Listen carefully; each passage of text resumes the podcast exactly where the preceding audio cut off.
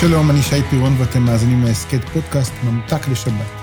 ההסכת שלנו מחבר בין ישן לחדש, בין קודש לחול, מתכתב עם האירועים המרכזיים של השבוע, בחברה ובפוליטיקה, ברוח ובמעשה, באישי ובציבורי. עוד הסכת מבית פנימה הסכתים, האזנה ערבה.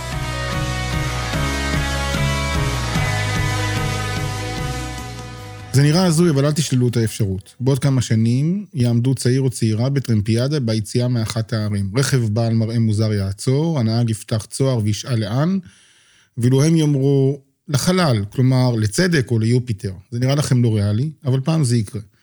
כבר עכשיו מספר הטסים לחלל הולך וגדל, ואם אתה עשיר, אתה אפילו יכול לקנות כרטיס. אם לא די בכך, אלה ימים שבהם מדענים ישראלים שולחים זרעי חומוס לחלל, ואם זה יצלח, מי יודע, אולי בבוא היום עוד תהיה שם רשת חומוסיות ישראליות. מה פירוש המילה חלל? מה מקורה האטימולוגי, ובעיקר מה הקשר בינה לבין פרשת השבוע שלנו, פרשת פקודי.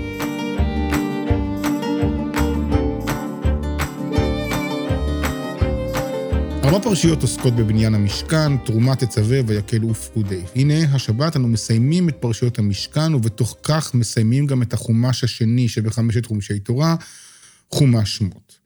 סיום החומש מתאר את סיום תהליך בניית המשכן בדרך הבאה. ויכס הענן את אוהל מועד, וכבוד אדוני מלא את המשכן. ולא יכול משה לבוא אל אוהל מועד, כי שכן עליו הענן, וכבוד אדוני מלא את המשכן. בעיניי, פסוקים אלה מהווים סוג של סגירת מעגל. הפרשה הראשונה עוסקת במשכן, פרשת תרומה, פתחה במילים, ועשו לי משכן ושכנתי בתוכם. זו הייתה התוכנית. אבל עתה, הפסוקים מציינים שהאירוע הצליח, וכבוד השם מילא את המשכן. מה בדיוק מסתתר מאחורי הסיום הייחודי של ספר שמות? ראשית, אי אפשר להתעלם מהדמיון שבין סיומו של הספר לבין פרשת בריאת העולם בתחילת ספר בראשית. הנה בספר בראשית בפרק א' נאמר, וירא אלוהים את כל אשר עשה, והנה טוב מאוד. שימו לב למילים וירא והנה. ואילו בפרק הסיום של ספר שמות נאמר, וירא משה את כל המלאכה, והנה עשו אותה, כאשר ציווה אדוני כן עשו. בתחילת פרק ב' שבחומש בראשית נאמר, ויחולו השמיים והארץ. ואילו בפרקי הסיום של ספר שמות נאמר, ותחל כל העבודה וכולי. ואם לא די בכך, בספר בראשית נאמר, ויכל אלוהים ביום השביעי, ואילו כאן נאמר, ויכל משה את המלאכה. יש עוד דוגמאות למכביר, לא נצייר את כולן, מה מסתתר מאחורי המגמה לחבר בין פרשת הבריאה לפרשיות בניית המשכן. נוכל לסכם זאת כך. בספר בראשית בורא אלוהים את העולם ובונה בית לבני אדם. בסוף ספר שמות בונים בני האדם בית לאלוהים.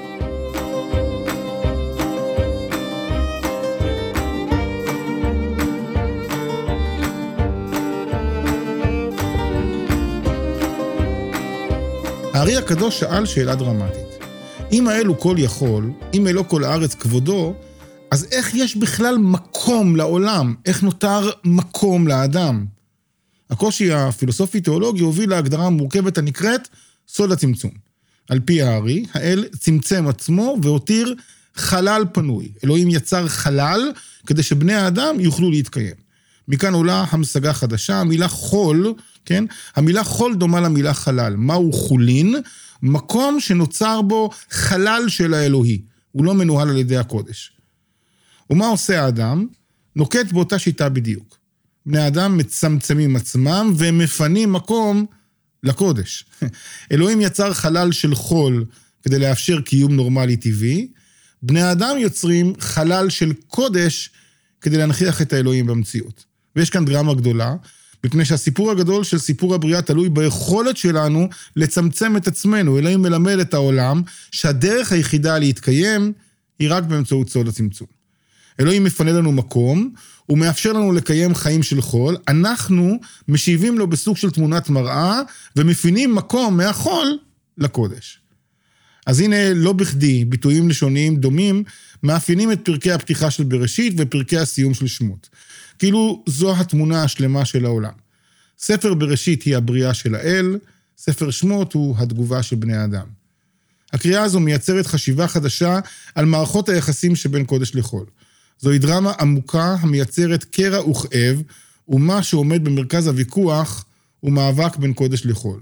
במקום מציאת דרך עמוקה לבנות שיתוף פעולה בין השניים, אנחנו עסוקים פעם אחר פעם בפירוד ביניהם. שולי רנד ניסח את זה בצורה מפעימה. בין קודש לחול אני חי. עם האמת שמשתוללת לי עם אלף הרגלים, עם כל צלקת שעל פניי, אני יוצא שוב לפזר את המילים.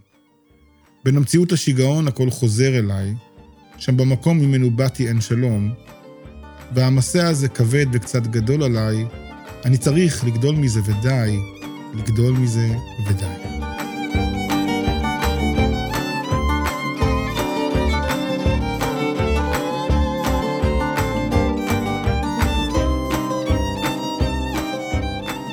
אז הנה המלחמה באוקראינה, ולא רק שם, היא עוד מקום שבו בני אדם, ובמקרה שלנו אומות ומדינות, לא מוכנות לנקוט בסוד הצמצום. ליצור חלל, לאפשר קיום משותף.